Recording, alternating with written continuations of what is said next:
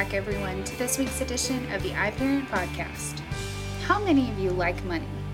I think we're all pretty fond of money because we can use it to do great things like buy food or clothes, pay for somewhere to live, or even save up for a fun vacation. But we also need to be careful with money because the way we treat it can lead to stress and trouble in our lives. We need to be sure that we are using our money in a way that pleases God. James chapter 5 verses 1 through 3 says, "Look here, you rich people, your wealth is rotting away. Your gold and silver have become worthless. This treasure you have accumulated will stand as evidence against you on the day of judgment." This is a great warning against misusing our money. When we get money, the first thing we should do is take a portion of it and give it to God.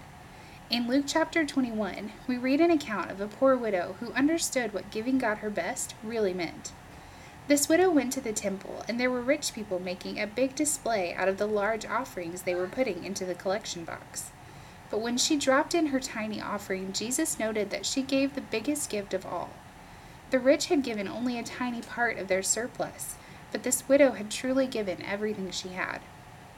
So often we give God our leftovers, but the widow in Luke 21 teaches us a valuable lesson that just happens to be our main point today. I will give my best to God. When we do this, we are honoring God with our money and are better able to control our money rather than letting our money have control over us. The scum scrubber needed food, power, water, and other supplies today, and Captain Sandbar was ready to send them the very best they had aboard the Steadfast. Major Refresh, though, wanted to send the leftovers. But like we learned today, our leftovers are not good enough. We need to give our very best. Our Bible verse for today comes from Proverbs chapter 3, verse 9, and it says, Honor the Lord with your wealth and with the best part of everything you produce. As we all celebrate Easter next Sunday, we will not meet in kids' worship, but we'll be back in the clubhouse on April 27th for the last week of To the Depths.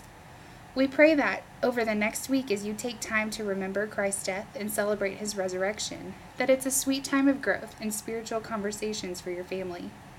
Until next time, happy parenting. Know that we are praying for you and cheering you on.